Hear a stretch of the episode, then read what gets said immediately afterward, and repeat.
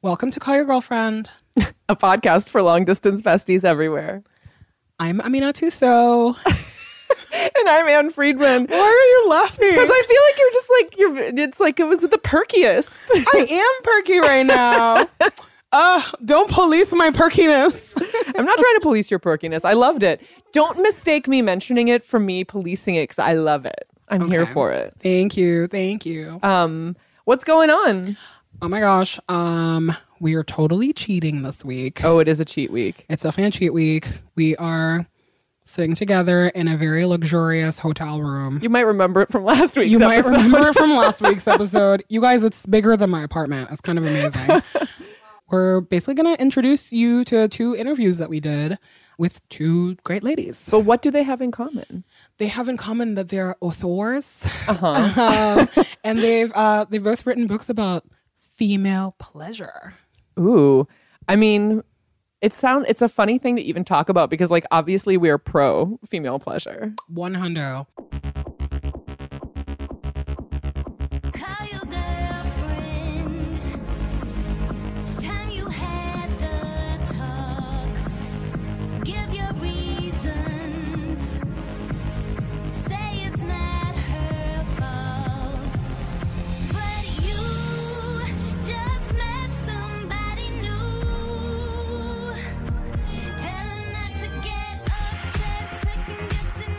CYG announcement time. Ding ding. Ding. There are a few tickets left to the Philly show. Do you want to come see us in Philadelphia? The answer should be yes. July 16th at the Trocadero. All the information is on the Call Your Girlfriend website. And this is the last, last, last time that you can get stuff from this run of CYG merch. So if you still want something, go for it. Yeah, and like the pre-order door is closing on June 18th. So if you don't order um, before that date, you may never see some of this stuff ever again. So that's you know, get it in gear. Oh, um, I gotta order my stuff. I know, right? But yeah, there's still time. You still have some days we're definitely pro female pleasure, but what does female pleasure mean? I mean, what and does think, it mean? And I think that the, reason I'm excited about this episode is that it presents the full spectrum of what female pleasure can be. Mm-hmm. I talked to a friend of the podcast, Jill Filipovic. Hey, Jill, who's listening in from Kenya.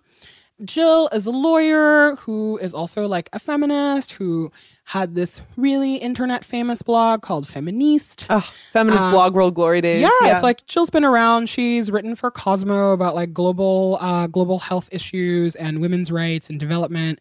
You know, like really smart lady in the thick of it. She has this new book out called The H Spot: The Feminist Pursuit of Happiness. The reason I love this book is because like the title is not subtle at all. You know, like this this sort of stuff is like you you can either you know like you could be really subtle like feminist title or you could just go for it. And uh, in this case she went for it completely and i think it's a it's a win. And so jill's book is basically about the declaration of independence promises everybody that you know like happiness and a life of pre like freedom and like you know the pursuit of freedom. But the truth is that like historically that has only applied to. I've seen that Barbara Jordan clip. You know, like uh, Barbara Jordan, a great Texan. Maybe woman. we should. Oh, maybe we should play that clip. We'll play the clip. Okay. I recognize the gentle lady from Texas, Ms. Jordan. The purpose of general debate, not to exceed a period of 15 minutes. Thank you, Mr. Chairman. Ms. Jordan. Earlier today, we heard the beginning of the preamble to the Constitution of the United States. We the people. It's a very eloquent beginning. But when that document was completed on the 17th of September in 1787, I was not included in that we the people. I felt somehow for many years that George Washington and Alexander Hamilton just left me out by mistake. But through the process of amendment, interpretation and court decision, I have finally been included in We the People. Today I am an inquisitor, and hyperbole would not be fictional and would not overstate the solemnness that I feel right now. My faith in the Constitution is whole, it is complete, it is total. And I am not going to sit here and be an idle spectator to the diminution, the subversion, the destruction of the Constitution. You know, this is like historically, like, yes, it says for everyone, but it's really for men. And so Jill really flips that on its head. Her whole thesis is basically that like pursuing happiness is really complicated, but that it's something that like women are really interested in and actually like strive towards just as hard as everybody else. And she's not talking about like, I don't know, like getting manicures and pedicures and, you know, like ice cream and a pony and unicorns. Like, no, literally, like the happiness that is promised to us in the in the Constitution. Like fundamental life fulfilling kind of. Exactly. Yeah. And so she's also really great at writing kind of a, about her own life and contemporary like women is, women's issues. And so she talks about all of the things that she wishes she had known at 21, how like your decisions don't have to be final mm. and kind of character flaws that you have and what the markers of adult life are and how that applies how that can help like shape your life and, and thinking about that. So whether it's marriage or having rich friendships with women and the full spectrum of uh, lady pleasures. So I called Jill up while she was on book tour, and um, I'll let her explain herself in her own words. My name is Jill Filipovic, and the book is The H Spot The Feminist Pursuit of Happiness. Great. It's so nice to have you on Call Your Girlfriend. Jill, how are you doing? I'm good. I'm so excited to be on my favorite podcast. Uh, this is this is exciting for us because you live all the way in Kenya. So whenever I see like a Kenyan listener on our analytics, I know it's you. You know it's me. um, yeah, can you tell me a little bit about like where what the idea of writing, like where the idea of writing this book came from? Because I think that H spot, you know, it's uh the the title is either a little bit radical or actually very radical, depending on how tongue in cheek you want to be. I was like, oh wow, orgasms and bombs, like good, like good callback, Jill. I can't take credit for the title, but uh, but it but it is clever. No, I mean the idea for the book came after you know years of feminist writing, both kind of commentary and then more reported pieces where I find myself uh, addressing kind of the same issues over and over, and they were often sort of times in women's lives that were the most difficult. Issues having to do with sexual violence, reproductive health and rights, you know, even things like trying to get birth control and getting screamed at as you're going into a Planned Parenthood clinic, or even writing about women's sex lives was often kind of like the worst parts of those lives. And wasn't writing a lot about pleasure or what made women happy. After years of doing this, kind of just came to the conclusion that it seems like the real underlying problem was this sharp hostility to women seeking pleasure and a sort of impulse to make women's lives unnecessarily difficult whenever we were taking steps to take control of them. Feminists, and I think the feminist movement has done amazing things, but I sort of became increasingly convinced that just trying to make women equal in a system that has been built by and for men was just never going to work and that the more interesting question is what would the system look like if we got to build it ourselves and if we were doing that then like what's the goal it seemed to me the goal had to be you know happy pleasurable lives because like what else are we all doing here yeah and i mean like to be clear you're not talking about like pleasure or happiness in the like visceral sense that we think about you know like joy or like the amusement part like kind of exhilaration I don't know. I was so struck by uh, reading some of this when you the part where you talk about, um, you know, it's like because the the mission of the women's movement hasn't like done everything that it's supposed to do. You say that we can topple the the most stubborn roadblocks, and you kind of suggest this like feminism and politics that reorient themselves away from a simple equality toward happiness and pleasure. I thought that the phrase like away from simple equality was actually, you know, I was like, wow. I don't know. I was really struck by that because I don't think that I had ever thought of those things as, um, you know, like completely separate or even really considered what the happiness part in the Constitution is really about, you know? and I think that you you make like a fairly convincing case for that. I mean, I, I hope so. Um, you know, and to be clear, I'm not saying that we shouldn't care about equality. no, of course. Of, course we should. You're like, forget um, equality ice cream for everybody. no, I mean, of course we should. Uh, we should care about equality. But I mean, to me, the more interesting question is okay, well, what does equality mean? I mean, who are we trying to make ourselves equal to? And then why? Um, and, you know, when the founders wrote about the pursuit of life, liberty, and the pursuit of happiness, in the Declaration of Independence, I mean, they weren't saying everyone is entitled to like ice cream and a pony, right? Um, what what they were saying is that this sort of very at the time very small segment of the American population, so landowning white men, were entitled to this vision of a happy life that meant pursuing personal knowledge, that meant exploration, that meant overcoming challenges. Um, and that meant at least trying to and having the opportunity to forge their own identities. Um, and that's something that just has not really ever been on the table for women and for people of color. Um, and instead, all of us were kind of relegated to the background, propping up this system that was allowing this same small group of people to thrive. To me, the kind of ultimate goal of the women's movement and you know movements for equality and social justice in general, you know, it should be okay, what kind of world do we want to live in? What do our laws and policies and institutions look like if we get to decide who they serve? And that seemed to be a conversation that wasn't really happening in what I think is an understandable effort to just kind of catch us up. Um, yeah, like policy never addresses that, right? Like policy is always like, here's how we get equal pay, or how here's how we remove like I don't know, like a, an important barrier, but nobody's really saying like how do we support people in genuinely like fulfilled and content lives.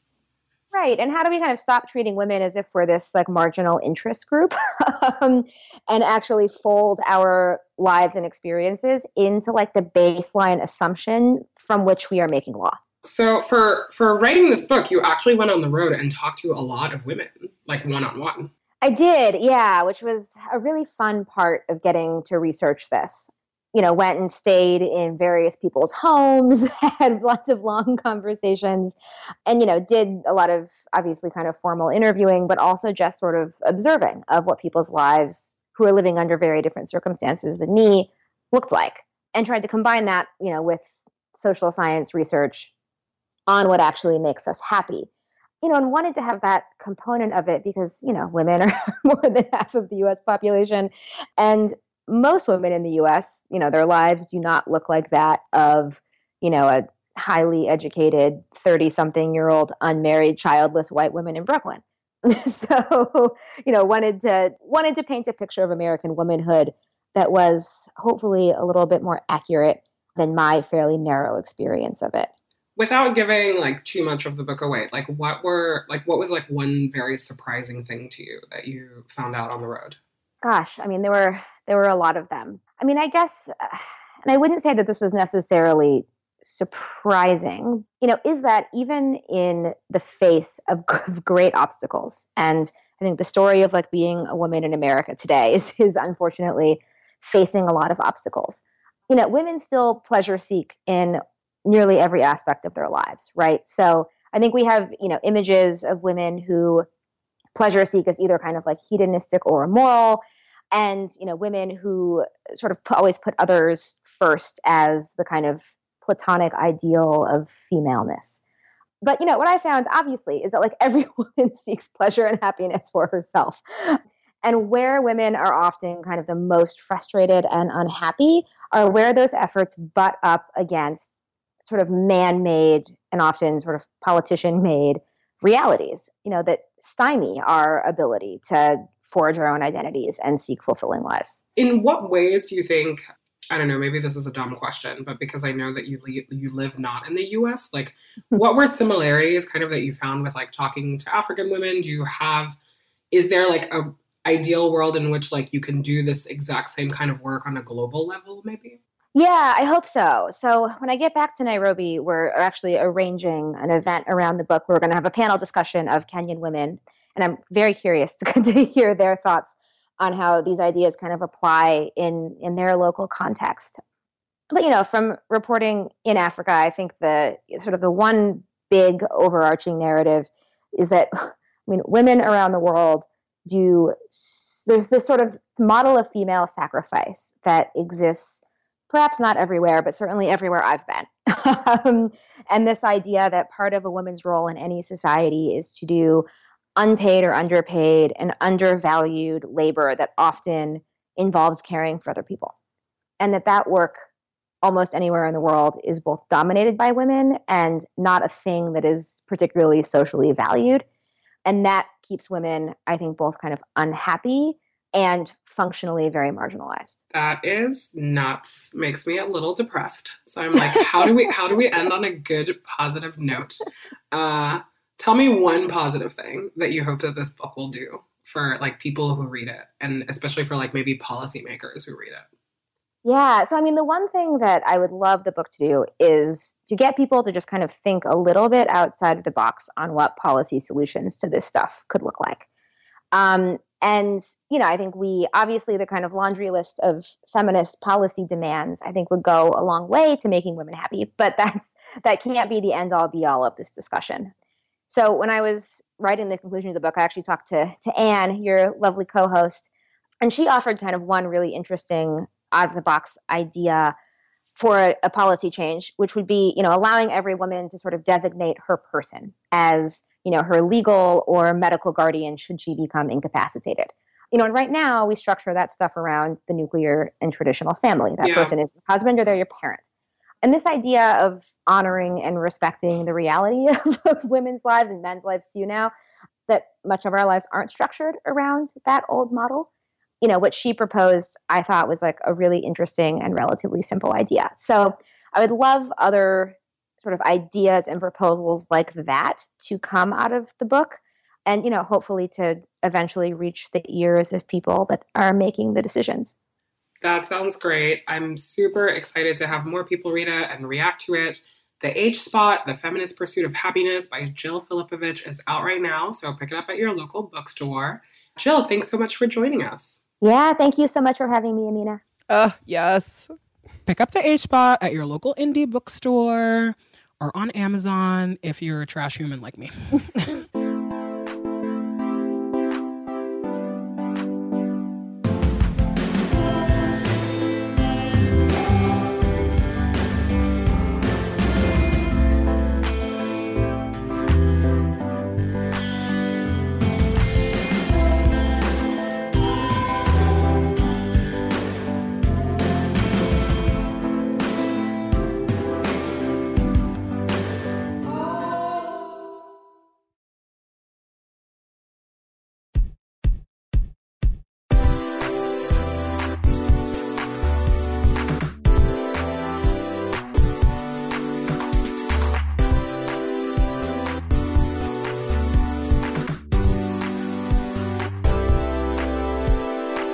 So, okay, on related notes of pleasures, both superficial and deep, I know you've been watching I Love Dick. Uh, That's how I feel about it. The most pleasurable moan. uh, it's so amazing. So, I think there's a good chance you probably have heard of this book by now. But it was written by Chris Kraus in 1997 and then reissued, I think, around 2006, which is really when the internet like the internet loved it. Like I it definitely was an Instagrammable book cover. Let's be honest. I mean, yeah, whatever it takes. But I think it's also like the book cover is Instagrammable because the book itself is like pretty iconic. Absolutely. Um, so the book, kind of on a superficial level, is a story of a woman. It's a novel about a woman named Chris Kraus who is frustrated because she is having trouble getting the film community to accept her brilliance when it comes to making films. She's married to cultural critic type guy, right? Isn't that what he is? Mm-hmm. He's yeah, professionally adjacent to her. Exactly, exactly. Which gives me lots of feels as someone who that question of like, could you time machine to the past and tell yourself not to do something? I'd be like, don't date people in your profession, girl. um, that's like one of my number ones. I'm just like, who would I be if I hadn't made those choices no anyway? Journo. yeah, hashtag no journo. Anyway, so she is in a relationship with someone who is, yeah, professionally adjacent and becomes sort of fixated on another professionally adjacent man who is kind of an asshole, but like she's fascinated by him.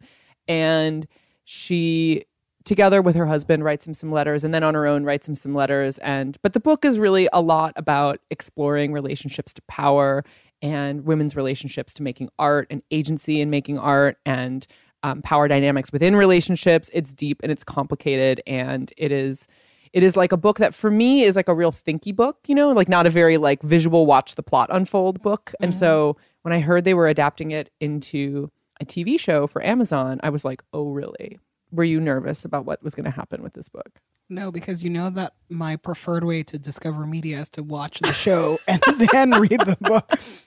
All of my favorite things, I'm like, what? This is from a book. I'm like, the script's so good, and then they're like, it's a book. Uh, but no, obviously, I had read the book, and I don't know, I- Obviously. I, wasn't. Um, you know, I'm, Don't try to play. I know I'm you're on making top it of, sound I'm like on top of the Instagram book community. Don't Listen. worry. um, if my favorite Instagram models tweet it or Instagram it, like I'm reading it. But I had read the book. I was super excited about the TV show, obviously, because like it's a Jill Soloway production, Mm. and Kathryn Hahn is you know like goals. I sat across from her at a dinner one time, and she was wearing the most beautiful red crushed velvet suit. This was like in Park City, Utah. It was I feel faint. it was negative negative million degrees. Everybody looked a mess. Mm. It's the one time a year where I buy boots from Zappos that I'll never wear again Sure. because I don't know. Out there own- in your Canada Goose jacket. Exactly. Like, yeah. Ooh, love my Canada Goose though. And um, she like walked in looking amazing. She was hilarious and like very gracious. But just watch, I was like, oh, you are like goals. Hashtag goals. Yeah, and so I will say that the show is almost like inspired by the book and by certain plot points, but it's like it's its yeah, it's definitely not. a- beast. it's not a Yeah. like a straight book to Amazon uh, experience. Right. So definitely keep an open mind about that. I appreciate the stylistic differences because I Mm. think that adapting a book like that that is really all like you said, it's a thinky book. So a lot of the action happens in your head. I don't know how to write TV, but I feel like that would be a really hard thing to do exactly Right. straight from the book. So I don't mind it at all. You know, Kevin Bacon's even okay in it. Like, it's fine. Just kidding. I'm a huge Kevin Bacon fan. I know. I was like, don't even lie to these listeners. I know, but uh, but can I say one thing though? I was really disappointed by the marketing campaign for this. oh my gosh, I thought it was a joke. Please describe it. the marketing campaign for a book written by a woman about another woman was literally just billboards of Kevin Bacon's face. Well, there's there is at least around LA the billboards, and this is what I thought you were going to say Oh, are um, an image of Kevin Bacon and Kathryn Hahn kind of in like a locked in a gaze. So it's Oh, like yeah. very kind of sexy mm-hmm. looking. I've seen that one. But then they say be empowered. Yeah. And I was like, I actually couldn't in my dream world, this is like mocking empowertizing because the book actually is about what is empowerment anyway. Okay, that's definitely your dream world because capitalism is dirty and you can make pure art and some idiot person in a marketing department will go, have you ever heard of empowering? Oh my God. That's what we're going to do. The couple of billboards that I saw and like a lot of the promo was it would be like just him solo. Ugh. And I was like this No. is like this is not going to make me like I love Kevin Bacon but like fine. I would watch any TV show with This Kev- is like about- I'm not the yeah. test audience for this. But you know what I mean? It was just very I was disappointed by that. But that's obviously not something that the filmmakers control. So like that's Right. not what I'm saying. It's just such a yeah, like capitalism is a dirty game. You can make a female gaze TV series. But that's what's so and yeah. subversive about Mhm. like watching this stuff and liking it is that when you find when like people who obviously have this like pursuit of like feminist pleasure art who are able to place it in these mega corporations. Yeah. And there's something like really subversive and dare I say empowering Oh my God. about that. yeah. So, um, so yeah, like uh, a, a few weeks ago, I was at an incredible bookstore in Dallas called The Wild Detectives. A few awesome CYG listeners came, so maybe some of the some of you will find this to be a repeat. But anyway, I I interviewed Chris Kraus. We talked about I Love Dick a little bit and about the role that it's played in her career because she's written four other books and several other essays and short collections and um, obviously Beast made mode. films. yeah, I mean, yeah, incredibly prolific, right? But, you know, I talked to her a little bit about what it's like to be known so much for this one thing that is you know not unrepresentative of her work but definitely doesn't really touch like the breadth and depth of what she's done and then we also talked about her book which is coming out not until august um, which is a biography of kathy acker who's Yes. yeah writer poet performance artist who yeah it was like with this kind of like larger than life figure who chris Punk- actually punk knew before punk. serious well yeah and like co- like coexisting with and actually like kind of disdainful of certain parts of punk and like she had a lot going on and she also is noteworthy because she was someone who like sought to be famous and be known and like for women living decades ago, especially the idea of like pursuing a wide audience for your work and being unashamed about that fact, not being like, oh, people like it, what? And self effacing, but being like, no, actually, I'm trying to get famous here. It predates so much about the way I think we now respond to modern public figures and artists and celebrities who do that. Yeah. Can't wait to hear it. Here we are. It was also, this was recorded outdoors. And so if you hear some ambient noise, it's because we're not sitting in a hotel room.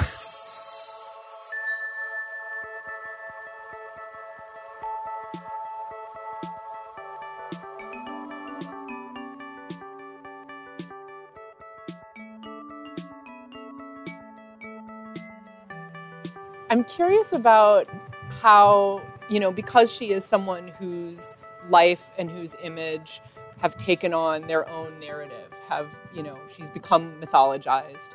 Whether you identify with that part of her story, whether whether you feel that people mythologize you or your work at all?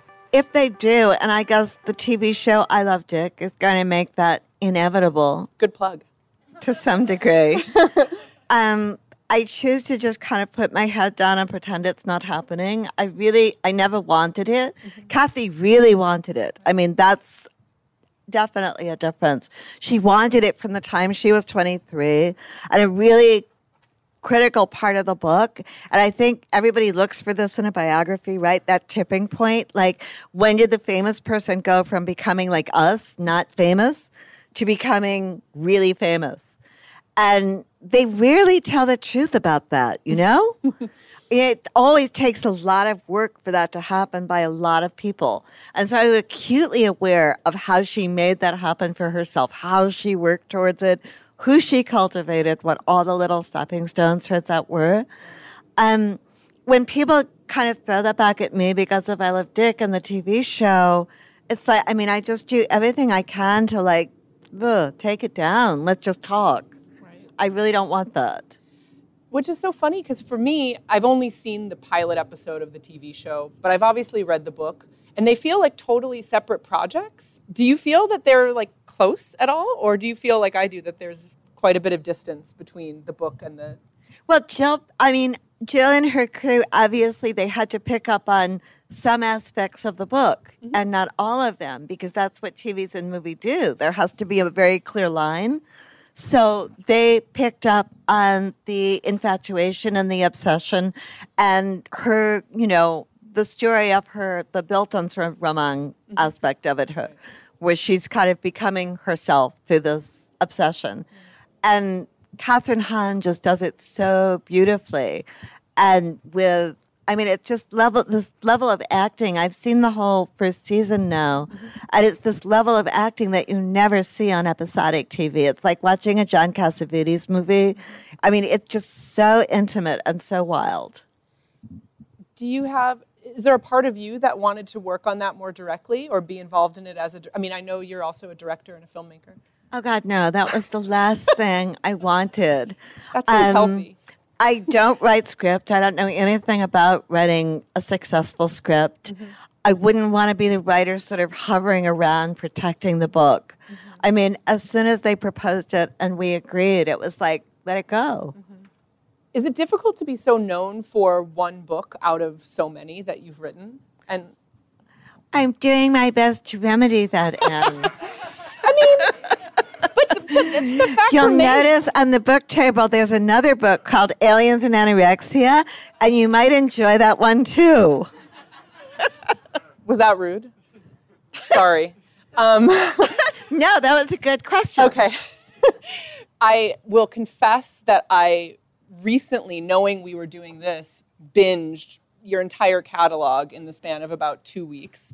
Some of it I had read before, and some of it I hadn't and I Love Dick was not my favorite. Reading reading everything you know together, and um, you know I don't know. I was just thinking about how hard it must be to have this one piece very very prominent when it's part of a whole body of stuff, and to just be constantly asked about lust and obsession all the time. Well, I mean, this is inevitable because of a TV show. Sure. I mean, there's just the enormous investment that I cannot even begin to comprehend that goes into producing a TV series.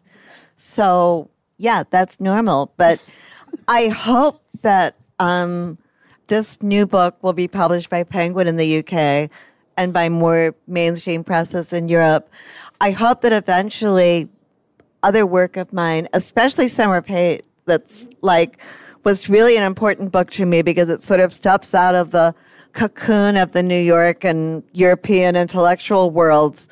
And it's set in the Southwest um, during the Bush years in Albuquerque and Phoenix and has a lot to do with underclass life and consciousness and, you know, prison, jail, uh, 12 step programs, addiction. It's a step into a whole other world. And that book was, I mean, it could be that this is a more timely book now, you know, than it was right after it was published.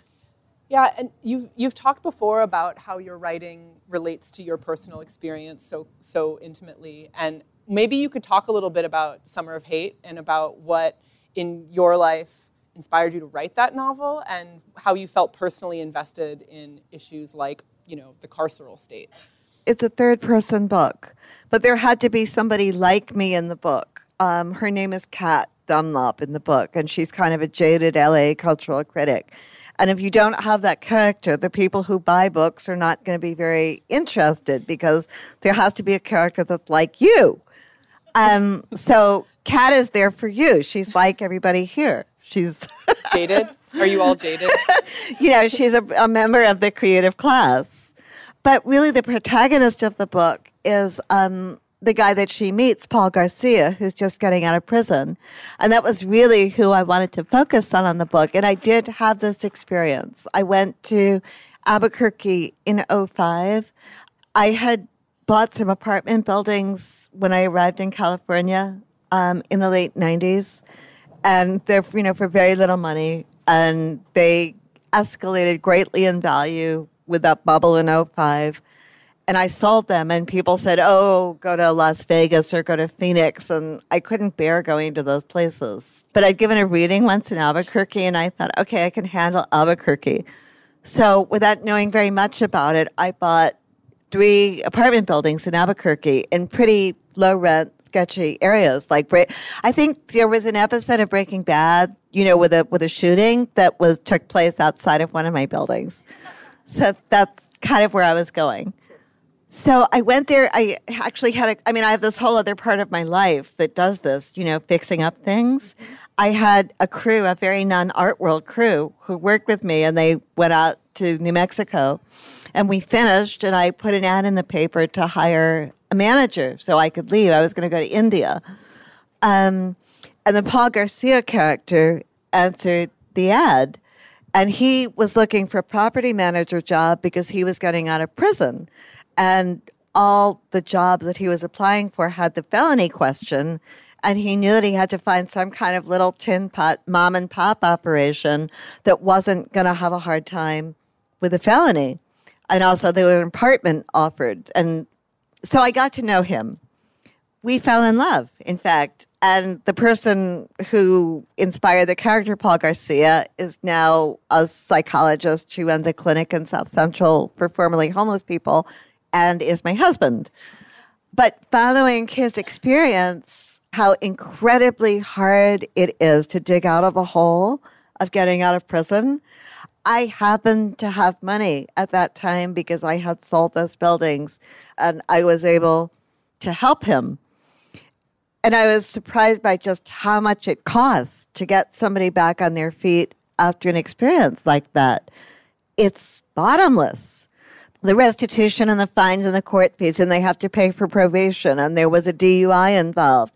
So there's the blow car. You have to pay for the blow car. You have to pay for the monitoring of the blow car. You have to pay for your own probation you have to pay for everything. And he'd gone to college and had a student loan that defaulted. And so the only way he could enroll in UNM, you know, and get the benefit of state, you know, funded tuition was if he paid off the bad loan that he was so high when he signed the papers, he didn't know what he was signing. And a loan that he'd taken for $3,000 10 years ago had ballooned into a debt of over $20,000 who has that kind of support getting out of jail or prison? Hardly anybody. I added up like the expense. It takes about seventy or eighty thousand dollars to clean up the mess. And who has that? Who can do that? I mean, and even with that, it's so incredibly difficult to get out of that quicksand. So I started, I mean, I'd always read about this. I'd always given money to Amnesty and to other organizations and the ACLU.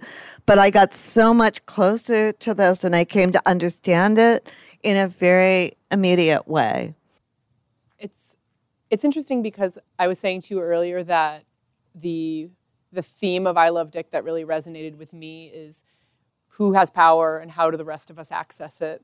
And it seems, you know, it's really interesting to look at that from not through this sort of like gender relationships relational way, but through a big systemic, you know, state policy way, essentially. But it's also personal because, as you say, your now partner. What does he think of uh, your art world? Like, what does he think about like the the kind of world that you exist in that you were hoping to represent with the character that's like more more like you slash us? Well, in what respect? Do you mean is is is he an art lover, or does he mind being in a book? I'm just I'm always curious about outsiders' observations. I have to assume that he oh. wasn't a part of you know what you might define. Well, as your I mean, Philip is only half a civilian now because he's like, you know, we have the same friends, and he goes to all the art events, and so he's not a complete civilian anymore. But when he, you know, when he was a real art world virgin, he cottoned on right away. It's like he's like, oh, it's just a big clusterfuck. Mm. You know, you do this for him, he does this for you, he does this for you know, on and on and on. You all blurb each other's books. You all set up each other's shows. yeah. Yeah, it's a totally inside game. Was that a refreshing perspective, or is that how you already felt? Well, I mean, it's no secret. I mean, it's not Um, a secret, but it's easy. It's easy to pretend maybe that's not quite how it is, or to ignore it. I don't know. I know. I mean, like the worst thing is when like people who are participating in this incredibly rigged and fatuous system pretend that it has anything to do with their personal merit. that is so conceited. Yeah. And in a weird way, to bring it full circle, that's one thing that I love about Kathy Acker types who are just totally open about wanting fame and renown by by any means necessary. I totally agree with you. Yeah. I totally I mean she totally put on the table what goes on underneath the table. She wanted it. She said she wanted it. It was all over her books. It was all over her interviews. She was not discreet in any way. right. And that's something that women especially are often punished for, I feel. Oh God, yes. But do you, do And so was she. okay, well, You've got to read the book and I see what happened to I'm- her in London. can't wait. they loved her for it, and then a year and a half later, they hated her for it. And then she had all those 80s photos that she couldn't overcome. Right, and Yeah. she's just totally kind of chewed up and spit out. Right. Do you feel that sense of wanting to be known for certain things, or do you, do you identify with that part of who she is? Um, I'd like to be known as a writer, not necessarily the writer of I Love Dick. Noted. but but um, you know, not not as an artist more generally, or as a filmmaker and a writer, or a, you know, ju- just a writer. no, just a writer. I mean, like very old school writer. You know, lots of writers ri- also write criticism. Lots of writers also do editorial work or co-edit an imprint or a magazine. So no, I mean, I feel like all my work has been the work of a writer. Right. Do you write every day? Only if I'm working on something. If I'm, you know, once I'm working on something, yeah, I have to kind of keep it going. But I mean, I don't see any point in like writing for the sake of writing unless I'm actually working on something. Thank you. Oh, Chris Kraus forever and ever. Goals. Goals, seriously. Um, yeah. You know when you meet someone and they're like everything you hope they would be? I know, Ann. I'm sitting right next to you. Stop. stop, stop. You know, like a celebrity creative person. Come on. I know, Ann. Oh my God, stop. I'm like, Ann is blushing so hard. it's very flattering. You are you are ludicrous. Okay. You can find us many places on the internet on our website, callyourgirlfriend.com. Download it anywhere you listen to your favorite podcast or on Apple Podcasts, where we would love it if you left us a review. You can tweet at us at callyrgf or email us callyrgf at gmail.com. You can also find us on Facebook, look that up yourself, or on Instagram at callyrgf. You can even leave us a short and sweet voicemail at 714 681 2943. That's 714 681 CYGF. Our theme song is by Robyn. All other music you heard today was composed by Carolyn Pennypacker Riggs. And this podcast is produced by the beautiful Gina Delvac. See you on the internet. See you on the internet, boo.